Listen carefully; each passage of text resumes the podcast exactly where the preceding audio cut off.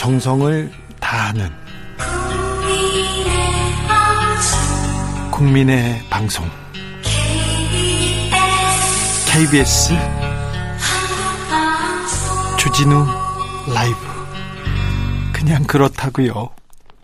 어제 주진우 라이브에 이재명 지사가 인터뷰하다가 라면은 좋아하는데 사면은 좀 별로다고 얘기를 하시더라고요. 그러면서 어, 말을 하고 싶진 않아든 안 하는데 제가 좀 약간 조금 좀 사탄 기자 아닙니까? 그래서 계속 물어봤더니 그 사면에 대해서는 국민적 공감대가 아직 형성되지 않았다 계속 얘기하는데 어, 이 사면론이 어, 내일 박근혜 전 대통령 재판이 있고요. 그리고 계속 한동안 계속 될 겁니다. 어, 대통령 기자회견 때 질문으로 분명히 나올 것 같고요. 어, 이 문제는 어떻게 굴러갈 것으로 보십니까? 저는 교수님? 대통령 입장에서 사면 하지 않을 거라고 봐요. 기본적으로. 저는 그렇게 보고요. 사면을 해서도 안 된다고 봅니다. 그러니까 일단은 물론 박, 박근혜 전 대통령에 대한 최종 판결이 나와도 본인이 반성을 안 하고 있잖아요. 또 이명박 전 대통령 반성 안 하고 있습니다. 뭐 측근이라고 불려진 이재호 전 의원 같은 경우에는 누가 누구한테 반성을 하라고 그러냐. 우리 도리어 저 처벌한 사람들이 반성을 이렇게까지 얘기를 하고 있어요. 국민들이 네. 그걸 들으면 무슨 생각이 들겠습니까? 저, 저런 분을 무슨 사면을 할 수 있는 명분이 생기는지 모르겠어요. 그래서 이낙연 대표가 그런 말씀을 하셨지만 이게 정말 제가 볼 때 민주당 전체 의견이라고 보지 않고요. 저는 개인적으로 정부와의 교감도 있었을 거라고 보지 않습니다. 그리고 정부가 그렇게 판단하지 않을 거라고 보고요. 지금 선거에서 국면에서 사면을 해보세요. 어떻게 되겠습니까? 그러면 제가 볼 때 물론 그게 뭐 정치공학적으로 봐서 국민의힘에게 자중질환을 일으킬 수 있는 요소로 작용한다고요. 반대로 얘기하면요. 지지층들 다 따라가게 만드는 겁니다. 그러니까 지방선거는 결정적으로 지금 만약에 그 투표율이 낮, 낮게 되면 결국은 지지층 결집이 중요한 요인이 될 텐데 지지층 결집에 상당히 부정적 영향을 미칠 가능성이 있어서 제가 볼 때는 사면을 하지 않을 거라고 봅니다. 근데 그러다가 막상 사면하면 어떡해요? 그러면 이제 뭐 제가 말씀드린 대로 되겠죠. 김병민 의원님 예. 이 사면 얘기가 나오면 나올수록 국민의힘에서는 좀 어, 표정 관리가 필요할 정도로 좀 즐겁죠. 아니 뭐 그렇지 않습니다. 사면이라고 하는 건 사실 대한민국 정치사에서 역대 대통령제 국가 속에서 늘 갖고 있었던 불행한 역사가 두 번 다시 반복되지 말아야 된다라고 하는 무거운 숙명적인 의미를 갖고 있고요. 저희 정당 또한 지난 역사 속에서 김종인 위원장과 함께 지난 전직 대통령의 과오 그리고 그것이 곧 집권당의 과오기 때문에 같이 고개를 숙였던 적이 있습니다. 어, 김종인 위원장은 반성했죠. 네, 사과했죠. 반성하고 사과했죠. 그러니까. 그런데 그 사과의. 말미에는 두 번 다시 대한민국 역사 속에서 이런 일들이 있지 말아야 된다라고 하는 무거운 마음도 함께 갖고 있습니다. 그 다음 공이 문재인 대통령에게 넘어간 겁니다. 우리가 사면 이야기를 끄나, 끄집어내는 건 이낙연 대표도 사면을 건의하는 건의의 당사자일 뿐 이 모든 공을 어깨에 무겁게 짊어지는 건 결국 문재인 대통령에게 돌아가는 거거든요. 제가 한때 즐겨 들었던 노래 중에 벌써 1년이라는 노래가 있는데 1년도 긴 시간입니다. 근데 벌써 4년 가까운 시간이 지났고 이제 조금만 있으면 문재인 대통령 임기가 다 끝나게 됩니다.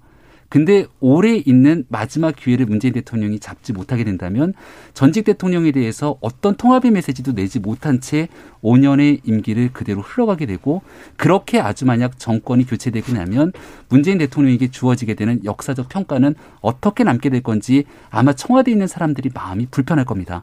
근데 그런 마음이 불편한 것을 조금이라도 편하게 만들어주려고 이낙연 대표가 아마 이야기를 끄집어냈던 것 같은데 최 교수님이 지지층의 마음들을 대변해서 얘기하고 있는 것처럼 이쪽 저쪽 이야기가 시끌시끌하거든요. 김병민 의원님, 네. 우리가 마이크 꺼진 사이에 예. 어, 민주당에 있는 어, 분들한테 많은 감사의 인사를 그렇죠. 전했어요. 무슨 말씀이에요? 네, 맞습니다. 네. 반사 이기를 얻어가지고. 아유, 그렇지 않습니다. 네. 아무튼 그런 측면에서 문재인 대통령이 심사숙고하고 있을 거다. 그리고 사면 마지막 한마디만 드리면 여러 가지 조건 얘기가 나오는데 나와 생각이 다른 사람까지도 끌어안겠다는 통합과 포용의 메시지가 사면에 들어가 있는데 그런 무거운 결단의 과정을 문재인 대통령이 가져갈 것이기 때문에 대통령의 무거운 결정을 저희 당은 열심히 좀 지켜보고 있습니다. 이낙연 대표의 무거, 무거운 결정, 이 공유제에 대해서는 왜 이렇게 반대해요? 이익 공유제에 대해서는 네. 아주 쉬- 쉽게 얘기 드릴 수가 있는데요. 이낙연 대표 보면 우왕좌왕 갈팡질팡이라는 단어를 쓸 수밖에 없습니다. 이야기는 이익공유제 지금 얘기가 나오니까 뒤로 물러나면서 선의에 어, 기반한 자발적인 참여를 유도하겠다는 거잖아요. 예, 자발 결정이 났잖아요. 지난번 작년에 1차 재난지원금 쭉 나눠주고 70% 100% 얘기했을 때 얼마든지 자발적 선의로 기부할 거라고 했지만 몇 퍼센트가 기부했습니까? 정부가 해야 될 역할이라는 건 올해 예산이 558조 돈을 엄청나게 가져갔습니다.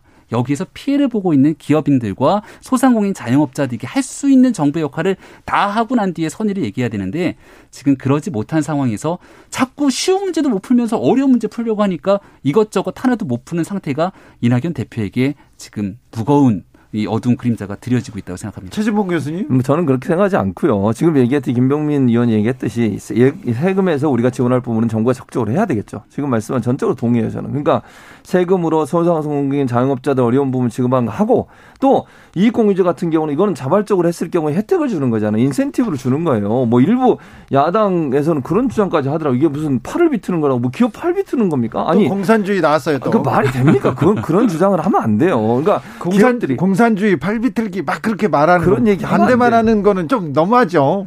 이 부분에 대한 이제 문제점이 있다는 점들을 일부 지적하고 있는 거죠. 아, 예. 그러니까 자발적으로 예를 들면 기업들이 그걸 만약에 이익을 공유하면 이익 공유한다는 것도 이런 거예요. 중소기업 할 수 있도록 투자도 해주고 중소기업한테 뭔가 좀 그 일감도 주고 이러면서 같이 상생을 하면 정부가 다른 인센티브를 주는 거잖아요. 이거 해도 되고 안 해도 되는 겁니다. 이건 꼭 하라는 것도 아니고 뭐 인나현 대표 얘기했다고 그거 안 하면 그럼 기업이 불이익을 당합니까?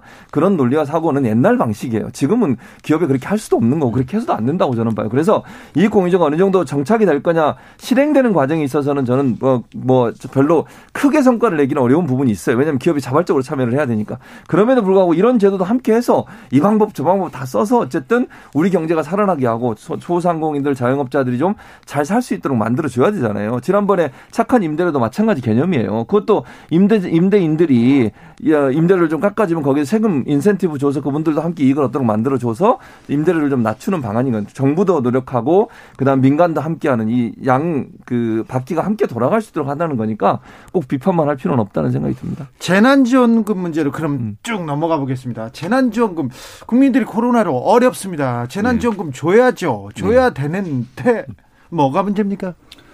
정부의 재정 문제를 생각해서 우선순위를 생각해야 되는데 그래서 선별적으로 줬지 않습니까? 3차. 선별적으로 100, 200, 300 지금 주고 있는 상황이고요. 네. 네. 여기에 대해서도 이 올해 예산 문제에 대해서 정부가 제대로 편성 안 해서 야당이 아니 어떻게 하려고 편성 안 해? 그렇게 예산 확보된 게 지금 주고 있는 재난지원금이고요.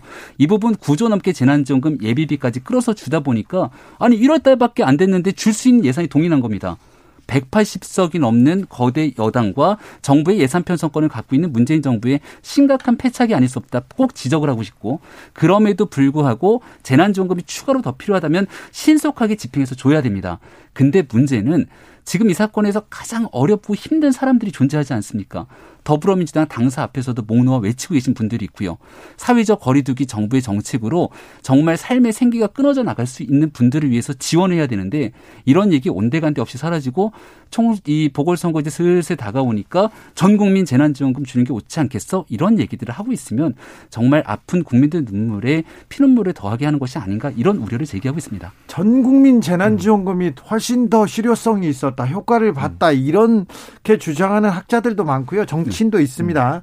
자, 이런 부분에 대해서는 어찌 보시는지요? 그러니까 저는 그렇게 동의해요. 지금 말씀하신 것처럼. 그러니까 이를 선별적으로 지원하는 건 지금 두 번 했잖아요. 그리고 나서 1차하고 2차, 3차 했습니다. 4차 재난지원금을 그러면 이것도 그냥 현금을 주는 게 아니잖아요. 지역 화폐로 줘서 지역에 있는 소상공인들 자영업자들의 가게에 가서 사용하도록 하는 그거 사용 안 하면요. 그 다 없어집니다. 돈 다시 반납되고요. 그러니까 현금으로 현금화에 자기가 쓸 수 있는 게 아니에요. 그리고 10억 이상 1년에 10억 이상 돈을 버는 그런 가게는 쓸 수도 없어요. 아예. 그러니까 동네 정말 조그만 가게들만 가서 쓸 수 있도록 만들어 놨기 때문에 그게 간접적으로 소상공인들이나 자영업자들을 도와주는 역할을 하는 거죠. 그러니까 일과 양득이라는 생각이 드는 건데 그런 차원에서 본다고 하면 단순히 이게 재난지원금 4차 재난금을 전 국민한테 주는 게 국민들한테 다 혜택을 준다고 저는 보지 않아요. 그분들도 혜택을 얻지만 결국은 지속적으로 장사가 되도록 만들기 위해서는 일반인들이 가서 써줘야 되잖아요. 돈을. 한 번 돈 200만 원, 300만 원 주고 끝나버리면 그걸로 끝난다는 거죠. 그래서 이 4차 재난지원금이 전 국민에게 지급됐을 때 그게 돈이 아니라 지 역화폐로 지급되기 때문에 결국은 소상공인 자영업자들에게 도움을 줄 수 있는 재원으로 사용될 수 있다고 보는 겁니다. 그게 이제 이재명 지사가 얘기하고 있는 거고 홍남기 부총리 그리고 이낙연 대표 등 정부에서 얘기하고 있는 건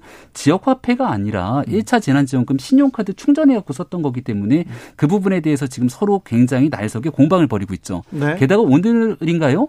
더불어민주당 최고위원회에서는 김종민 의원까지 나서서 아니 왜 이렇게 이재명 지사한테 기가 눌려 있어? 뭐 이런 듯한 발언들까지 쏟아지고 있는 상황인 것 같은데 집권당은 뭐, 어, 무릇 집권당처럼 국민에게 무거운 책임감을 가져가기 위해서 정확하게 일사불란한 정책의 일관성을 가져가야 됩니다. 보세요. 정치인들이 하는 얘기 다르고 국간의 재정의 열쇠를 쥐고 있는 홍남기 부총리 얘기 다르고 청와대에서 바라보면서 국민에게 신뢰감을 줄 수 있는 정책의 일관성이 없으니까 국민들께서 혼란스러워하고 있습니다. 어, 재난지원금 전 국민에게 주는 거 굉장히 중요한데요. 그거는 경기 활성화를 위해서 전 국민에게 주게 되면 여기에 대해서 방역 문제 때문에 지금 거리들이 주고 있는 현재 상황인가 맞는지를 짚어봐야 되고 꼭 전 국민 재난지원금을 통한 경기 활성화가 필요하다면 어느 정도 코로나가 쭉 잦아들고 진짜 그때 가서 국민들에게 백신이 이제 접종되기 시작하는 시점쯤에 논의해도 늦지는 않을 거다. 그 전에는 지금 긴급하게 정말 이 거리두기에서 피해를 보고 있는 분들을 위해서 충분하게 더 많은 지원할 수 있도록 노력을 해야 된다는 말씀드립니다. 한 가지만 정정. 그러니까 네. 짧게 신용카드하고 체크카드에 입금되는 건 맞는데요. 그 돈은 아까 말씀드린 소상공인 자영업자들한테 쓸 때만 정부의 돈 나간 게 빠져나가요. 아니면 자기 돈이 빠져나가요. 아, 네. 그건 명확하게 해야 됩니다. 어, 재난지원금 얘기만 나오면 선거에 영향을 줄까 않을까 경계하는 국민의힘 관계자들이 많은데 어, 꼭 그것 때문에 이렇게 반대하는 건 아니겠죠. 자 넘어가겠습니다. K 방역 제 3차 코로나 유행이 엄청나게 무서웠는데 그래도 이제 가팔랐던 코로나 확진자 그래프가 좀 잦아들기 시작했어요. 어느 정도 우리나라는 지금 일본이나 유럽, 미국에서는 굉장히 심각하지만 3차 유행을 우리는 잘 견뎌내고 있고 어, K 방역 그리고 국민들 잘 헤쳐나가고 있죠 김병민 의원님. 네, 국민 모두의 협력과 힘으로 이 국민의 힘으로 이겨내고 있다고 생각합니다. 네. 정말로 그 많은 국민 여러분들께서 이렇게 우리가 사실 방송을 하면서도 아니, 거기서도 국민의 힘이 나오네. 국민 아, 네. 힘으로 이겨내고 있는데요. 아, 예, 예. 예, 예. 그런 모습들에 정부가 이제 조금만 더 마중물 역할을 더 잘해준다면 힘겹고 어려운 국민들께서 더 힘을 내지 않겠습니까? 아니, 국, 아니 정부가 네. 방역 컨트롤 타워가 잘하고 있어서 국민들이 힘을 내고 있는 거 아닙니까? 아, 근데 만약에 이 어렵고 힘든 시절에 다른 국 국가들이 다 확보해서 접종하고 있는 백신을 우리가 넉넉하게 다 확보해 놓고서는 접종을 신속하게 진행하면서 국민들에게 더 큰 기대감을 줬으면 국민들 입장에서 더 힘이 나죠.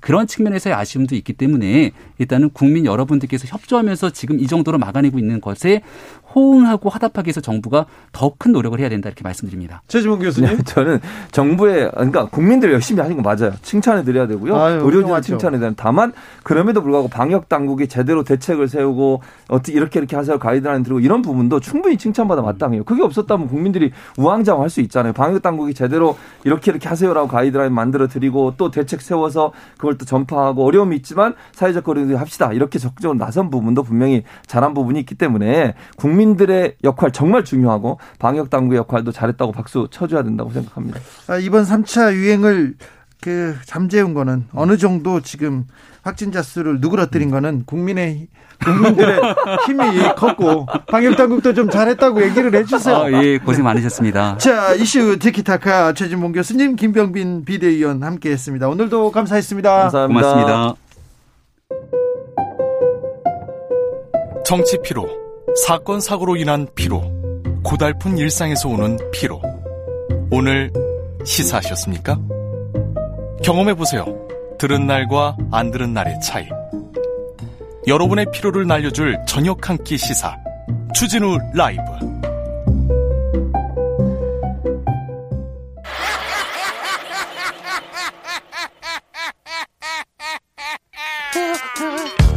팔로 뛰는 기자, 탐구하는 기자, 세상의 질문을 마구 던지는 기자, 기자가 본 오늘의 세상 기자들의 수다. 라이브 기자실을 찾은 오늘의 기자는 KBS의 반짝반짝 김비치라 기자입니다. 안녕하세요. 네, 안녕하세요. 네, 오랜만에 뵙네요. 네, 해를 넘기고 뵙습니다. 네, 2021년 어떻게 시작하셨어요? 더 바빠지셨나요?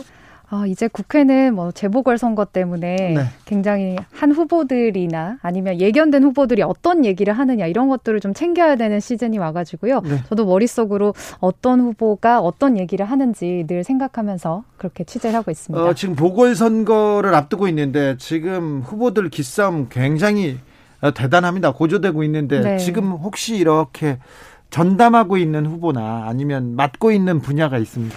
아직까지는 후보가 명확하게 정해지지 않았지만 그때도 한번 말씀드린 것 같은데 이제 저희는 아마도 서울에서 시민들이 가장 중심 있게 볼 것은 부동산 정책이다. 따라서 후보들이나 당에서 어떤 정책 들고 나오는지를 좀 비교해서 보자라고 해서 들여다보기 시작했습니다. 지금 보기 시작했어요. 네. 그리고 재산 재산 탐구하기 시작했죠. 그렇죠. 네.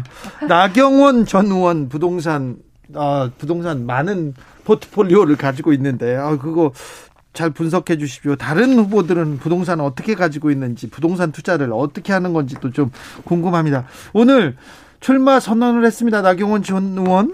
네, 오늘 이태원 먹자골목에서 독특하게 또 공식적으로 출사표를 던졌습니다. 거기 요새 사람도 없을 텐데요. 맞아요. 많은 분들이 폐업하시고 오늘 실제로 나 전 의원이 이제 갔을 때도 굉장히 많은 플래카드 현수막들이 뒤에 좀 붙어 있었어요. 자영업자들이 아. 살려달라 이런 네. 얘기들이 있어서 아마 그런 것들을 좀 살리겠다라는 의지를 부각하는 그런 출사표 던지는 현장이었습니다. 특별한 캐치프레이즈 내걸었습니다. 네, 독하게 섬세하게라는 거였는데. 어, 이거 독하게. 첫날부터 네. 독하긴 독했습니다. 독했네요. 오늘 이제 굉장히 눈에 띄는 발언은 안철수 대표와 오세훈 전 시장을 겨냥한 비유 발언인데 네. 쉽게 물러서고 유불리를 따지는 사람 사람에겐 중대한 선거를 맡길 수 없다.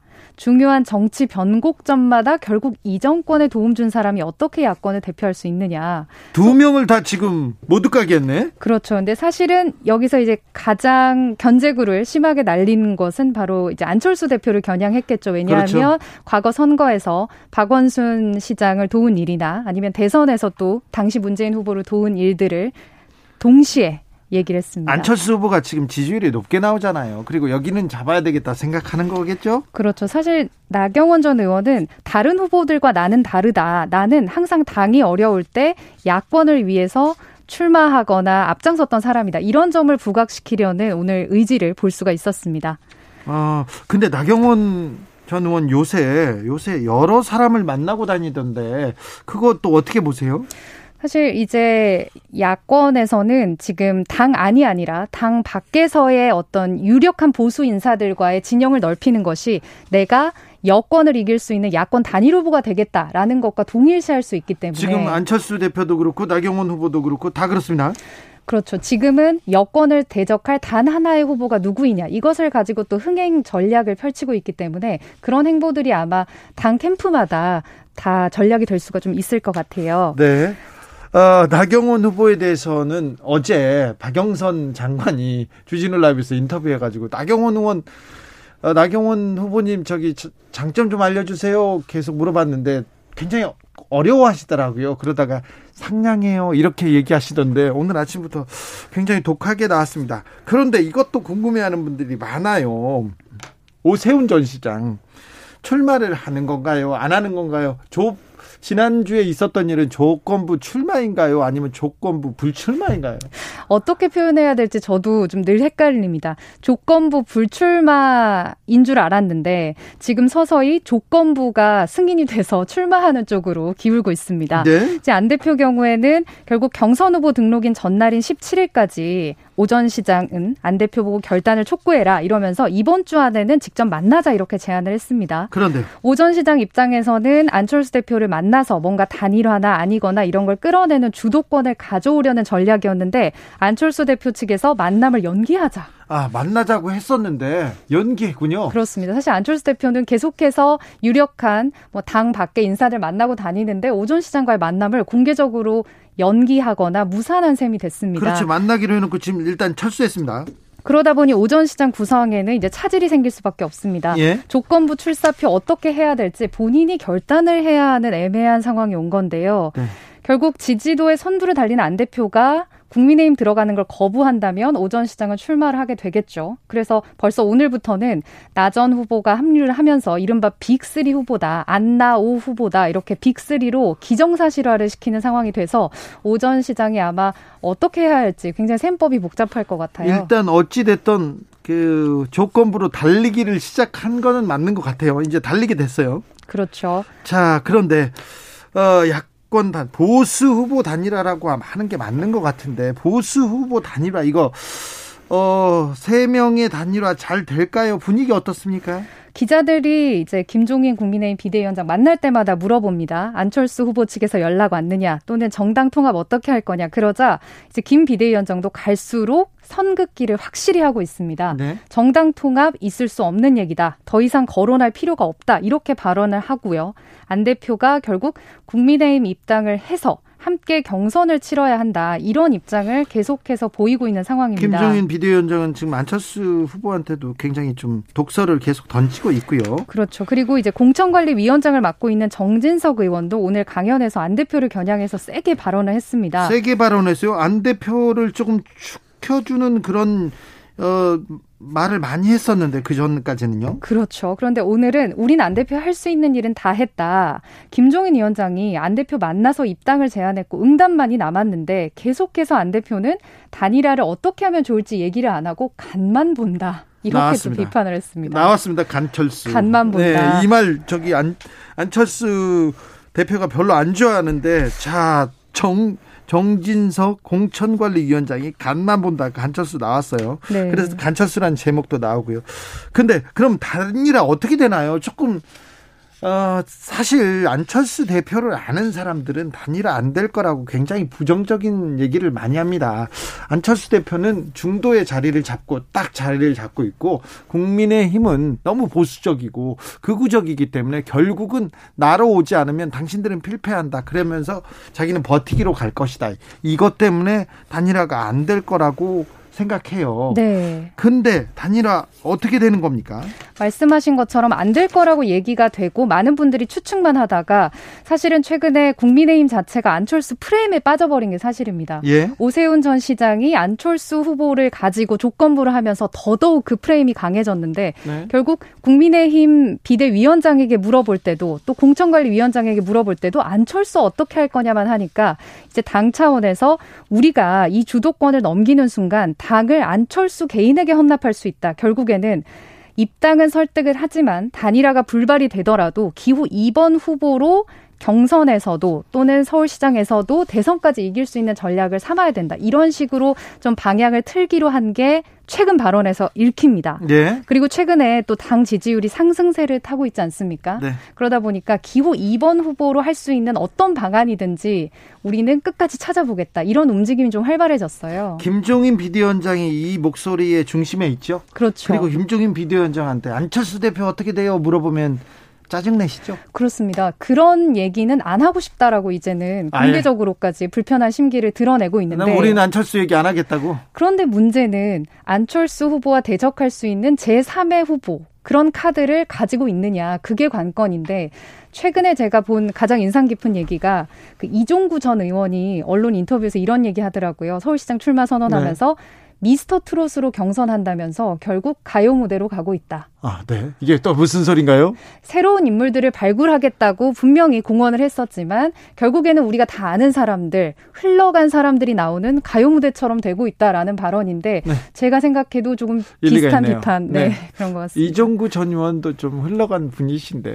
근데 아, 국민의힘에서 나오는 사람들이 다 10여 년 전에 또 활약하시던 분들이에요. 그래서 깜짝 놀랄 만한 후보가 출연하는 거 아닌가 기대도 하고요. 하는 분들도 있는 데 깜짝 놀랄 만한 후보가 나올 가능성이 있습니까? 김병민 비대위원은 방금 전에 네. 그런 가능성 엄청 있다고 이렇게 얘기를 하고 가셨는데. 김종인 비대위원장이 사실 늘 무언가 생각하고 있는 것처럼 언지를 주는 건 사실입니다. 네. 나도 판을 다 읽고 있다, 해석하고 있다. 그 얘기인 즉슨 무언가 보고 때가 되면 대적할 만한 후보 나오지 않겠느냐 이런 마지막 기대감을 주는데요. 사실 시간이 많지 않지 않습니까? 네. 결국 경선 후보 등록이 시작될 즈음엔 나와야 하는데 다음 그렇죠. 주쯤엔 저희가 새로운 후보 만날 수 있을지요.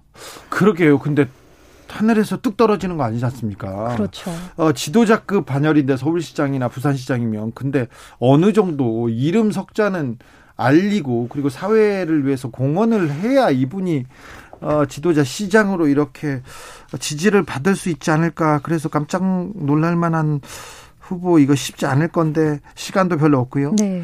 그런데요.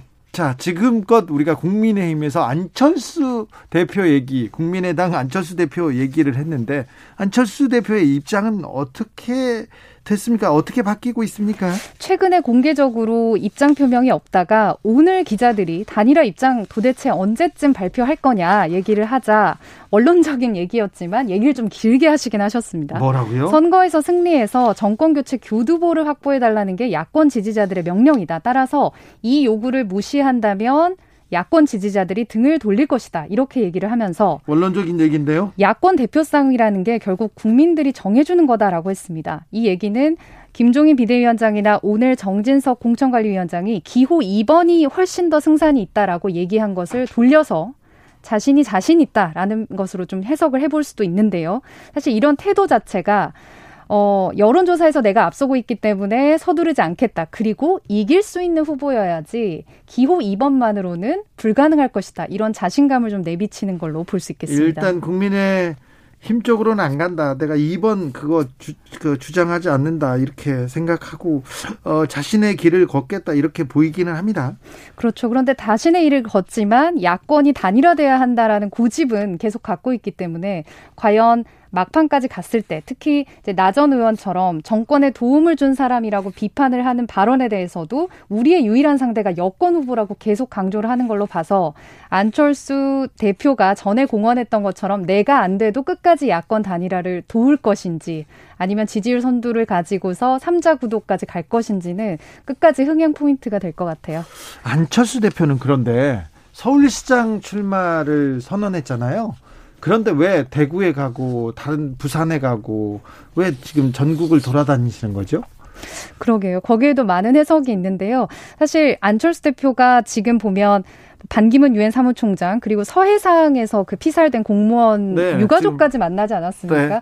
결국 나는 이 사실은 서울시장급이 아니고 대선 주자급이지만 여러분들 위해서 많이 희생할 준비가 돼 있다. 이런 자신의 선거 이미지 전략 아닐까요? 맞아요. 그 전략이 있어요. 근데 피살 공무원 유족 이렇게 안아주는 사진이 나왔는데 어 어색한 어색한 게 좀 보이잖아요. 그렇죠. 늘 좀 안철수 대표는 좀 이렇게 만나서 사진 찍으시거나 발언할 때 네. 어색한 이미지가 있긴 있죠. 어, 뭐 좀, 좀 부끄러움을 많이 타는 성격인데, 어, 정계 입문했을 때도 그랬어요. 그래가지고, 어, 그때는 그 안철수 원장이라고 불렀는데 그렇죠. 제가 이제 밥을 먹으면서 얘기하다 원장님은 뭘 해도 어색해요 얘기했을 때 자기도 어찌해야 되는지 모르겠다고 얘기를 했었습니다.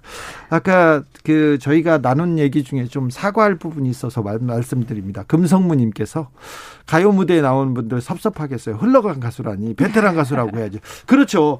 가요 무대에 나오는 분들은요. 어, 트로트나 이 그 우리 그 가요에서 가장 그 어떻게 봐 보면 거의 반열이 최고 높은 분들이 거기까지 그렇죠. 나옵니다. 아, 그렇죠. 근데 제가 했던 발언은 약간 음. 포인트가 여기에 좀 있습니다. 달라요. 네. 다릅니다. 그러니까 네. 그 급이 높은 분들, 그러니까 가요 무대에는 신진 가수는 나올 수가 없지 않습니까? 그렇죠. 어느 정도 인정을 받아야만 대열에 오를 수 있는데 그런 후보들을 오를 수 있는 무대를 주는 게 사실 이제 경선 바닥일 줄 알았는데 아니다. 그렇죠. 신인이라도 과감하게 발탁하고 이 사람이 얼마나 실력이 좋으면 성공할 수 있다는 걸 보여주려고 했는데 나중에 까보니까 이름값. 그렇죠. 그렇죠. 과거에 잘 나갔던 분들만 나온다 그 얘기를 하는 거예요. 네, 가요 무대 좋아합니다. 네, 가요 무대 존, 존중합니다. 네. 자, 범여권에서도 단일화 움직임이 있습니다. 범여권에서도 한 명, 두 명, 나도 나오겠다 이렇게 얘기를 합니다. 그렇죠. 많진 않아요. 네. 어제 굉장히 좀 독특한 합의가 있었습니다. 우상호 민주당 의원과 김진애 열린민주당 의원이 만나서 각자가 당의 최종 후보로 결정되면 단일화를 하기로 합의문을 썼습니다. 잠시만요. 이 두 후보가 지금 후보가 된 것도 아니잖아요. 그렇죠. 조건부 단일화 추진 합의문이라고 봐야 되겠죠. 자, 조건부. 내가 후보가 되면. 그렇죠. 그러니까 당대당 차원이 아니기 때문에 결국 각자의 경선 결과에 따라서 무효가 될 수도 있는 그런 상황입니다. 예, 우 의원은 이제 출마가 유력한 박영선 장관과 그리고 김진애 의원도 정봉주 전 의원과 경선에서 맞붙어야 하는 상황이죠. 네. 그런데 이제 또 한 가지 관건이 아까 이제 말씀하셨듯이 이게 야권 단일화, 여권 단일화가 되려면 사실 범 여권이라고 하면 정의당의 행보도 저희가 좀 주목을 해봐야 하는데요. 김진애 의원이 오늘 우리가 한명숙 후보 시절에 노회찬 후보가 득표수를 가져가면서 단일화가 안 돼서 아픔이 있었기 때문에 정의당도 이번에 함께 해줬으면 좋겠다 이런 발언을 했단 말이죠. 이제 당시에는 2010년 지방선거 때 단일화가 안 돼서 오세훈 후보가 당선된 일을 얘기를 하는 건데 정의당 입장에서는 이게 무슨 말이냐. 즉각 반발했습니다. 네. 당대당 단일화도 아니고 구 노회찬 의원까지 언급을 갑자기 하느냐 이렇게 얘기했는데 결국 이번에 정의당의 경우에는 이제 민주당과 또 열린민주당과의 범 여권 연대를 통합하기에는 좀 쉽지가 않아 보입니다. 김진애 의원이 왜 이런 얘기를 했는지도 이해하는데 또 정의당의 반발도 또 이해가 갑니다. 그렇죠. 네. 어, 그리고 지, 어, 4월 지, 재보궐선거의 가장 큰 변수가 주가 지수가 될 수도 있다는 음? 지금 주식이 화랑이지 않습니까? 야. 주식으로 모든 사람들의 관심이 몰렸잖아요. 네. 만약에 만약에 4월에 주가 지수가 떨어진다면 그러면 여당한테 엄청난 타격이 될 거고 만약에 계속 화랑이라면 여당에 도움이 될 것이라고 이렇게 주목하는 사람들도 많은데 네. 그래서 공매도 얘기 계속하는 건가요? 맞습니다. 국민들이 관심이 많은데 이상하게 국회에서도 관심이 높더라고요. 지금 보면 삼성 출신의 민주당 양향자 최고위원이 공개적으로 공매도 금지 연장해야 된다 주장하고 있고 국회 정무위원인 박용진 의원도 이렇게 제도적 부실함을 못 잡고 공매도 제기하면 금융당국이 책임 방기하는 거다 이런 얘기를 하고 있습니다. 어, 정치권에서 지금 경제 얘기를 주식 얘기를 하고 있어요. 네, 청와대 청원이 이제 10만이 넘고 개미들이 이런 의원들 우리 적극 찬성한다. 공매도 금지 연장해야 된다. 계속 얘기를 하고 있어요. 그런데 아직 당 차원에서 입장은 당연히 정해지지가 않았습니다. 네. 오늘도 계속해서 기자들이 질문을 하자 정책위 의장이 다양한 가능성 열어놓고 보고 있다. 또 상임위 차원에서 보겠다라면서 일단은 신중한 입장인데 그렇다면 정무위에선 어떻게 생각하느냐? 소위 원장인 김병욱 의원이 제도 개선이 미흡하다면 연장해야 한다. 그리고 늦어도 2월 초까지는 결정을 해야 하고 전면 재개할지 부분 재개할지 이런 것도 논의해야 된다. 일단 핵심에서는 좀 비껴간 그 정도의 얘기를 했습니다. 그런데 이게 굉장히 선거에 영향을 미칠 가능성이 있기 때문에 그렇잖아요. 그렇죠. 3월 중순에 재개가 된다라고 하면 4월에 열리는 보궐선거 한 20일 전에 공매도가 재개되는 건데 말씀하신 것처럼 지금 개인 투자자들이 빚까지 내서 주식 투자를 한다라는 건 내 선거에 표심을 잡을 분들이 개인 투자자일 가능성이 굉장히 높다는 거거든요. 네. 그래서 국민의힘에서도 혹시나 민주당이 이걸 선거에 이용을 하지 않을까라면서 분위기를 보고 있습니다. 네, 8891님께서 요즘 가요 무대 젊은 신인 가수들 많이 나와요. 두 분 요즘 가요 무대 안 보시네요. 그런데 아, 네. 사과하겠습니다. 네, 거기까지는 잘 챙겨보지 못하고 있고요. 저는 제, 네, 못 보고 있습니다. 죄송합니다. 기자들의 수다 KBS 김비치라 기자였습니다. 감사합니다. 고맙습니다. 교통정보 듣고 오겠습니다. 이승미 씨. 테이크아웃 시사 나왔습니다. 오늘도 하나 챙겨가세요. 주진우 라이브.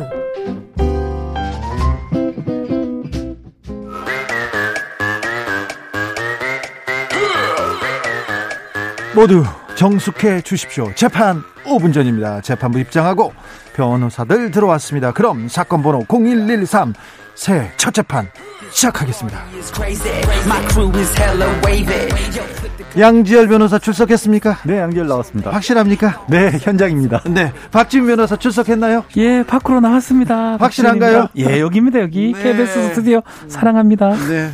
자가격리 잘 마치셨죠? 어, 갑자기 저는 앞으로 네. 구속된 의뢰인들에 대해서 조금 더 정성을 가지고 네. 열심히 변호를 해야겠다. 아, 이게 한 열흘 남짓 있으니까요. 네. 아, 힘들더라고요. 마지막 3, 4일, 아우. 힘들더라고요. 자유의 소중함. 네. 그것을 좀 알게 되는 시점이 아니었나. 그래서 저는 뭐 잠도 많이 자고 응. 책도 보고 TV도 보고 뭐 네. 괜찮았습니다. 뭐 잘 혼자서도 잘 놀 것 같아요. 잘 놉니다. 예. 어, 중요한 재판 속속 재개되고 있습니다. 정인이 재판이 오늘 처음 있었어요. 음. 양부모한테 살인죄를 적용해야 한다 이런 목소리가 계속 나왔는데 결국 검찰이 공소장 변경했네요. 네, 신청을 했습니다. 그래서 기존에 이제 아동학대 치사하고 또 상습 유기 방임이 있었는데 거기에 더해서 죽음에 대해서는 살인죄를 적용을 하겠다. 그 근거로 들고 있는 것은 근데 이제 부검의들을 그 전문가들에게 다시 한번 검찰을 맡겼지 세 분한테 않습니까? 맡겼죠. 세 분에게 맡겼고 이전에 사실 이제 대한소아과 의사협회에서도 의견서를 내서 이 정인이가 도저히 어떻게 보면 이제 정말 교통사고에 준할 정도의 충격이 있지 않고서는 최장. 사망에 이를 네. 수 없었다라는 네. 그런 의견서를 냈기 때문에 그걸 근거로 어, 살인죄를 적용을 양모에게 했습니다. 그렇죠. 최장 파열이죠. 일반적으로 살인에 해당할 정도의 어떤 폭력이 돼야지 최장 파일이 온다라는 그런 어떤 제 감정을 기초로 한 걸로 보이고요. 다만 이게 살인죄가 성립 안 할 수가 있, 습니다 그러다 보니까 주의적으로 1차적으로는 살인죄를 판단해 달라. 혹시 그게 성립하지 않으면 예비적으로 아동 학대 치사죄를 적용해 달라. 이렇게 주의적 예비적으로 청구를 했습니다. 어, 뭐 재판이 처음에 경찰도 그렇고 검찰도 그렇고 그렇게 열심히 수사하진 않은 것 같아요. 그런데 지금 관심이 커졌기 때문에 재판에서는 재판에서는 단단히 따지겠죠? 이게 문제가 뭐냐면요. 음, 어떤 외부의 목격자가 있을 리가 없고, 예. 그 다음에 다른 정황 증거 같은 것도 없지 않습니까? 이 아이가 그렇죠. 어렸고 또 아이가 이미 사망을 했기 때문에, 네. 근데 결정적으로 사망하게 된 조금 전에 얘기한 것처럼 이제 장기가 파열된 부분을 놓고 양무모 측은 이렇게 주장을 하고 있어요. 이게 들고 흔들어서 팔의 골절까지는 인정을 한다. 그리고 떨어뜨렸다. 그런데 검찰의 공소장을 변경해서 한 것 같은 복부에 대한 직접적인 어떤 폭력은 없었다라고 하고 있거든요. 이게 기존의 아동학대 사건하고 달라지는 게 뭐냐면 기존의 아동학대 사건 같은 경우에는 어느 정도의 폭력이 있다는 것까지는 인정을 하는데 그게 살인의 고의는 없었다가 다퉈졌는데 지금 이 사건은요? 이 사건은 아예 그 폭력조차가 없다라고 지금 부인하고 있어요. 네. 그래서 그 부분을 과연 검찰이 입증해 낼 수 있을 것이냐. 목격자가 없는 상황에서 쉽지가 않죠, 사실은. 입증이 네. 쉽지가 않기 때문에 학대 치사로 간 걸 겁니다, 아마도. 그렇죠. 경찰이나 검찰도 마찬가지고요. 네.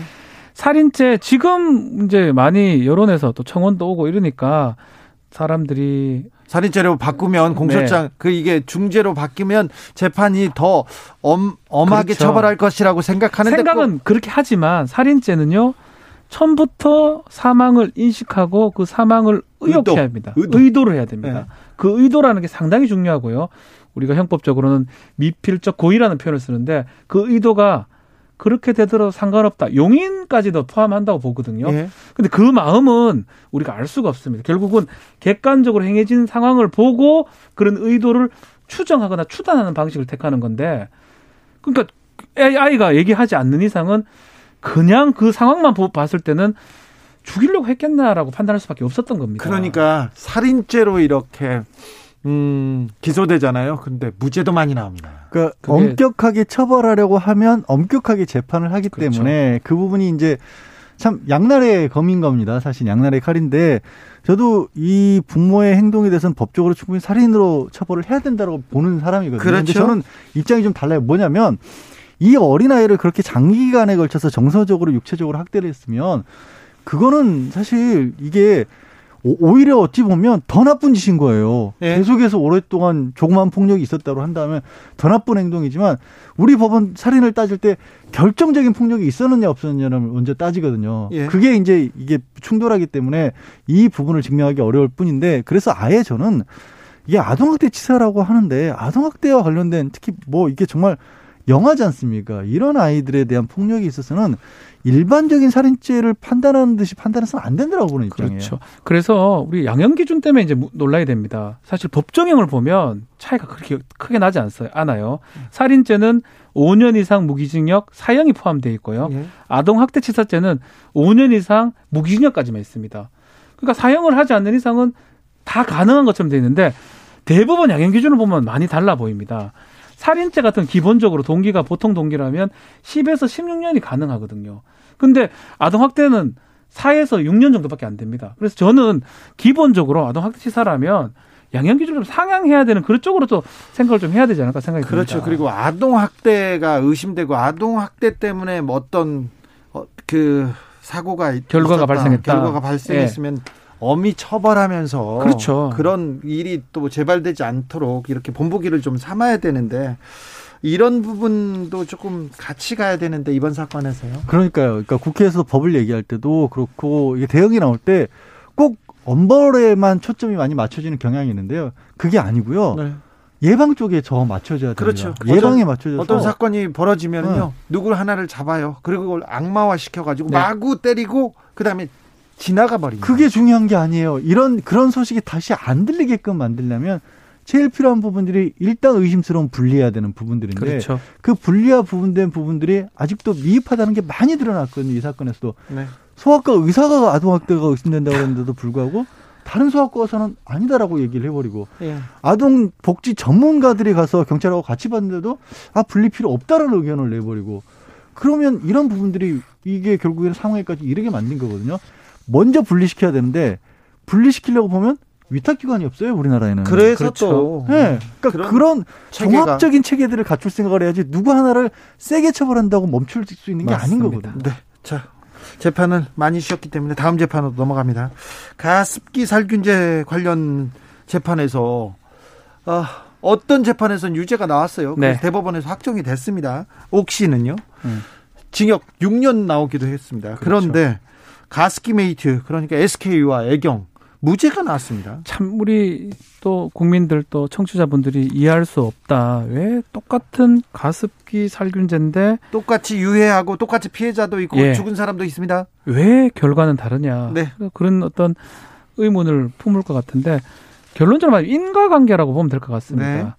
옥시가 사용했던 옥시에 옥시에 들었던 성분 어 PHMG라고 하는데 이 성분의 유해성은 인정이 돼서 이 성분에 의해서 사람이 사망하거나 폐전에 발생했다. 이거는 인과관계가 입증이 됐는데 증명됐어요. 지금 이제 문제되는 SK나 애경에 썼던 CMIT, MIT, MIT. 이 네. 성분 자체는 유해성이 입증이 안 됐다고 합니다. 근데 이거 참 좀 의문스럽긴 해요. 환경부에서는 유해하다 했는데 네. 형사 재판에서는 유해한 게 입증이 안 됐기 때문에 어쩔 수 없이 증명이 되지 않아서 무죄다.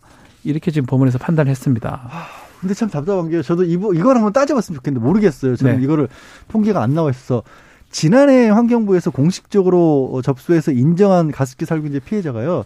접수된 것만 6,800명이고요. 사망자가 1,500명이 넘습니다. 네. 1,500명이 넘게 목숨을 잃었다는 얘기인데 네. 그러면 그 피해자들 중에 과연 옥시 관련 그러니까 PHMG 제품을 쓴 건 몇 명이나 되고 이번에 나는 SK 제품을 쓴 건 몇 명이나 되는지 한번 좀 따져봤으면 좋겠어요. 만약에 비슷한 숫자로 피해를 입었다라면요. 이 형사 재판에서 무죄 나온 게 이해할 수 없는 상황이 되는 그렇죠. 거예요. 그렇죠. 네. 아니 그런데 지금 어 지금 SK 애경 제품을 써가지고 써가지고 피해자가 800명이 넘고 12명이 숨졌다고 조사에서 결과에서 드러났어요. 그러니까 그렇게 보면 결코 이것도 작은 숫자가 아닌 그 거예요. 그 피해자들도 증거 아닙니까? 그렇죠. 그 얘기를 합니다. 피해자들이 울분을 토하면서 내 몸이 증거 아니냐. 내가 지금 아프고 어떤 호흡기를 달고 있고 이런 상황인데 그렇지만 이제 저도 사실 이 판결 좀 이해 안 되고 뭐 맞닥지 않습니다. 그러, 그럼에도 불구하고 형사 재판의 어떤 부분 의심스러우면 피고인의 이익으로 이 부분을 법리적인 부분이죠. 어, 재판부는 좀 무시를 하지 못했던 것 같아요. 입증 책임은 검사한테 있는 겁니다. 네, 네. 검사가 입증을 해야 돼요. PHMG 정도의 입증을 했었으면 아마 유죄가 됐었을 것 같은데 입증이 안 된 것 같습니다. 입증을 제대로 못했다고 봐야 돼요. 아니 뭐 잘못했다고 저는 얘기하는 게 아니고 상당히 과학적인 부분도 있는 거거든요. 뭐 네. 검사라 해가지고 뭐 이 검사는 이건 전문가는 아니니까. 네. 그렇죠. 전문가는 아니죠.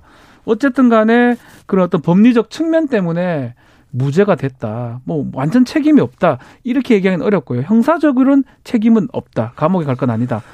이렇게 판단한 것을 보입니다. 알겠습니다. 다음 재판으로 넘어가겠습니다. 내일 중요한 재판이 있습니다. 중요한 재판인데 결론은 거의 뻔히 났습니다. 박근혜 전 대통령 재판이 있고요. 그 다음에 그 다음 주에는 다음 주에는 이재용 삼성전자 부회장의 파기환송심 선고가 있습니다. 이건 뭐 쌍둥이라고도 볼 수 있죠. 하나는 그렇죠. 뇌물을 받은 사람이고, 음. 하나는 뇌물을 준 사람이니까.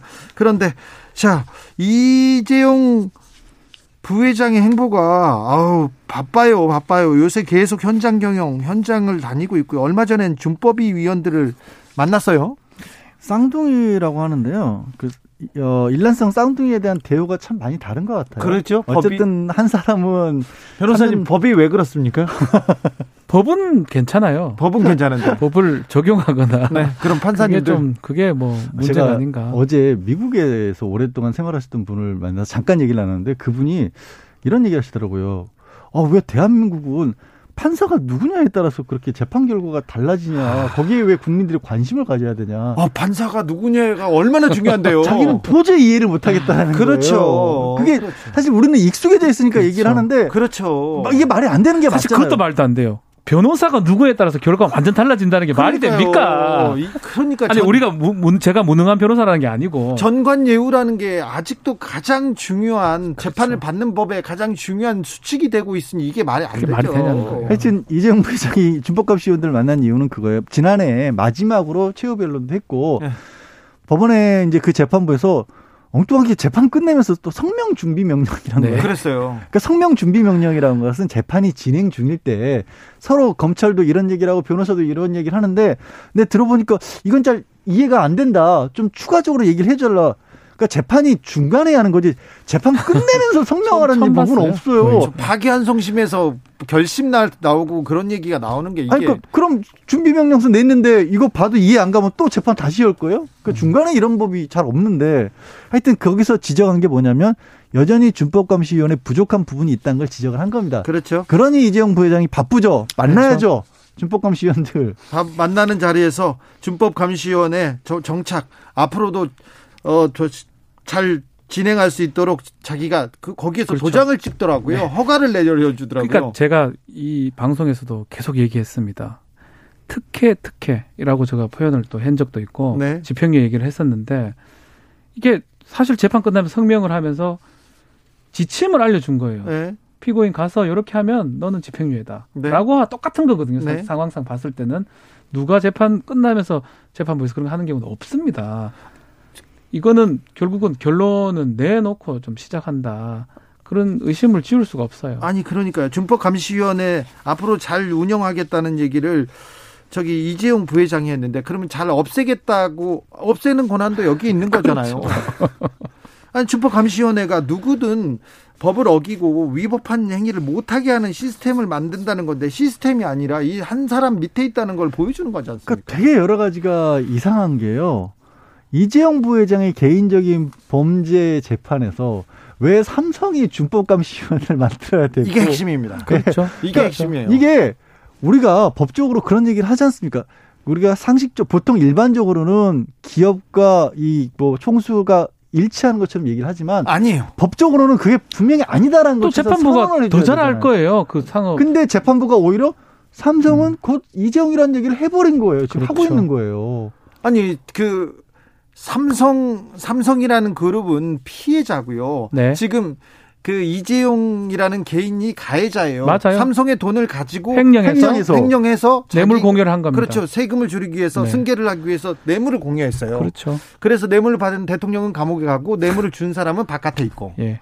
그런데 그런데 재판에서는 삼성이 어떻게 잘할 건지를 물어봐요. 이재용 부회장한테 안 묻고. 그걸 일반인들은 오해할 수 있지만 법관들 법조인들은 알죠. 주식회사 네. 법인이 기본적으로 인격이 다른 거예요. 주식회사랑 개인이 분리된다는 기본적 취지에서 가는 거고. 만약에 삼성 기업이 잘못했으면 삼성전자나 삼성 회사의 대표나 삼성그룹이 처벌을 받아야 될거 그렇죠. 아닙니까? 사실은 삼성은요 이재용 부회장에게 손해배상 청구를 해야 되는 상황. 원래 같으면요. 원래대로라면 그리고 형사 재판에서도 사실 고발은 삼성그룹에서 이재용 부회장을 고발해야 된다. 그렇죠. 왜 회사 돈 왜 맘대로 횡령을 했으니까 최소한 86억 원 돌려놔라라고 청구를 해야 되는 건데 그런 얘기도 안 들리고 가해자와 피해자도 막 헷갈리고 있고 그런 상황인 겁니다. 하여튼 어, 목적은 그거예요. 정확하게 법원에서 아, 앞으로 그러니까 항목별로 정리를 해가지고 어떤 부분을 어떻게 막을 것인지를 만들어라라는 새로운 제도를 법원이 만들고 있는 겁니다. 사실 뭐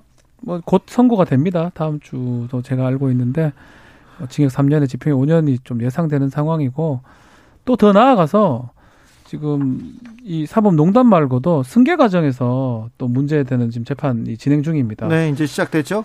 그 부분도 혹시나 네. 다른 또뭐 우리가 생각 예상할 수 없는 또 결론이 날지 몇 번의 어떤 특혜 아닌 특혜가 좀 될지 그런 부분을 좀 지켜봐야 될 것 같습니다. 왜 법이 삼성한테는 특별히 삼성 오너 일가한테는 미치지 못하는 걸까요? 아, 전두환 대통령한테 뇌물을 줘가지고요. 예. 뇌물을 줘가지고 사법 처리됐습니다. 이병철 전 삼성 회장이 노태우 대통령한테 뇌물을 줘서 수백억 대 뇌물을 줘가지고 사법 처리됐습니다. 누가 이건희 전 회장이 음. 그리고 이명박 박근혜 대통령 구속됐습니다. 왜? 삼성으로부터 뇌물을 받아가지고. 네. 근데 우리가 이런 얘기를 할 때 꼭 잊지 말아야 될 게요. 그걸로 삼성이 얻어간 대가도 만만치 않았습니다. 뇌물을 왜 줘요? 그러니까 뇌물을 뭐 기분 네. 좋아라고 주는 게 아닙니다. 어, 우리가 착각하면 절대 안 되는 게 엄청난 부 예를 들어서 뭐 다 경험 전환 사채라든지 네. 세금 안 내고 상속 받으려고 오늘날 그렇게 많은 어떻게 수익을 올리고 있는 삼성전자의 출범과 운영에도 국가적인 그렇죠. 지원이 굉장히 많이 국가 지원한 게 아니라 사실은 세금 지원이 세금 국민들의 세금 지원이죠. 국민들이 얻는 이자에 비해서 몇 배 싼 이자를 가지고 네. 그 사람들이 기업을 일궜죠. 네. 그리고 특혜, 독과점 얼마나 많. 아 저기 삼성 분들이 제가 자가격리하고 있으니까 전화해가지고 어유 걱정을 막 하면서도 너무 고소해하더라고요. 근데 다시 나와서 이렇게 방송하고 그러면 굉장히 싫어할 텐데.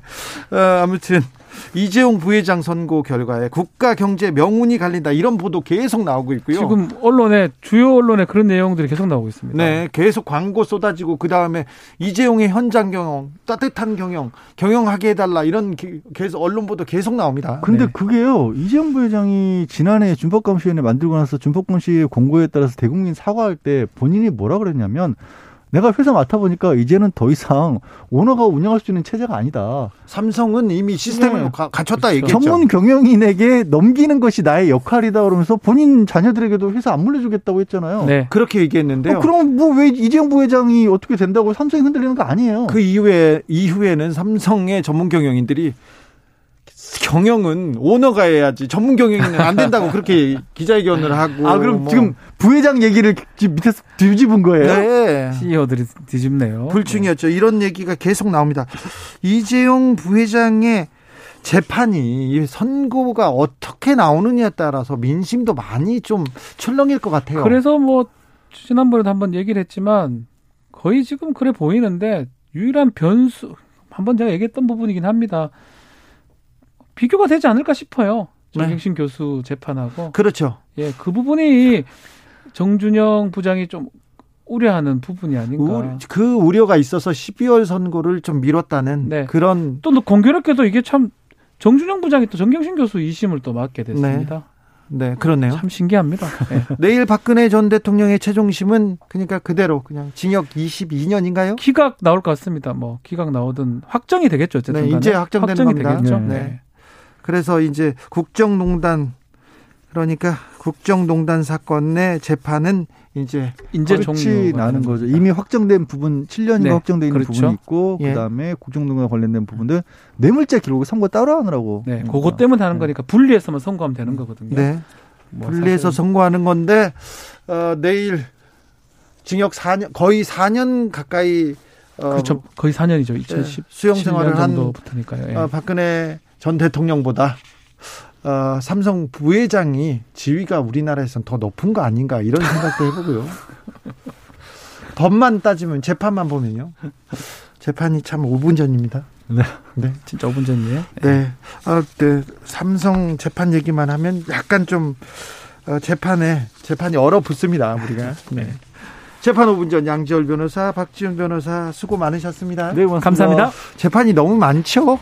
많아요. 네, 좀 따뜻한 재판도 좀 다루고 싶은데 쉽지 않습니다. 따뜻한 재판이란 게 있긴 할까요? 그런 재판도 있어야죠. 네, 사람 사는 얘기인데. 마야의 고래 사냥 들으면서 주진우 라이브 여기서 인사드리겠습니다. 저는 내일 오후 5시 5분에 돌아옵니다. 지금까지 주진우였습니다.